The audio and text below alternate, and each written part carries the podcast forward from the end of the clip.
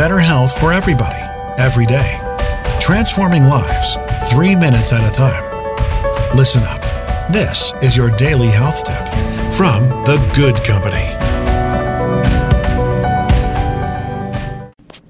Hey, everybody, welcome back. It's Melissa from The Good Company with your daily health tip. This week, we are kicking off a month long breast cancer awareness month here in the US.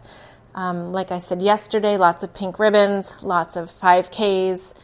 Um, and we want to avoid breast cancer and never have to deal with it. So, what are some of the simple things we can do as wellness warriors to avoid breast cancer in the first place? And I think probably the most important thing we can do is be checking our own bodies. Whether you're a man or a woman, remember this disease affects everybody um, you should be doing breast cancer detection on a monthly basis. If you notice any changes in your breast, such as a lump or skin changes, they say especially if the skin starts to get mottled and almost resembles an orange peel, that is a warning sign to see your doctor. Um, I don't want to scare anybody.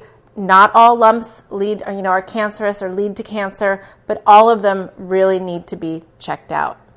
Um, you should be talking to your doctor about when to begin mammograms or other screenings based on your personal history and your age.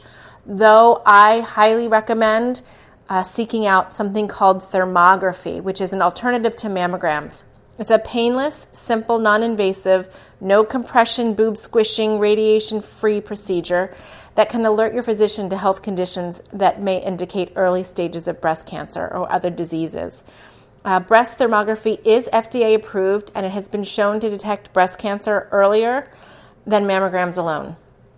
Um, it's best utilized, obviously, as part of a multifaceted early detection program that's going to include those self checks, um, a, phys- a physician's examination. Remember, their fingers are much more skilled in, and they know what they're looking for. So you should always be having a breast exam at your yearly appointment um, and mammography or thermography.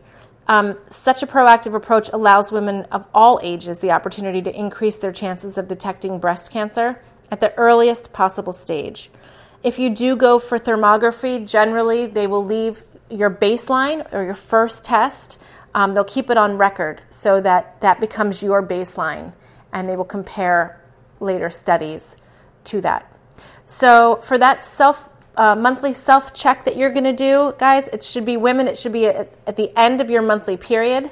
But if you're pregnant or you're menopausal or your period's super irregular or you're a guy, choose a specific day. I recommend today, so the second of every month.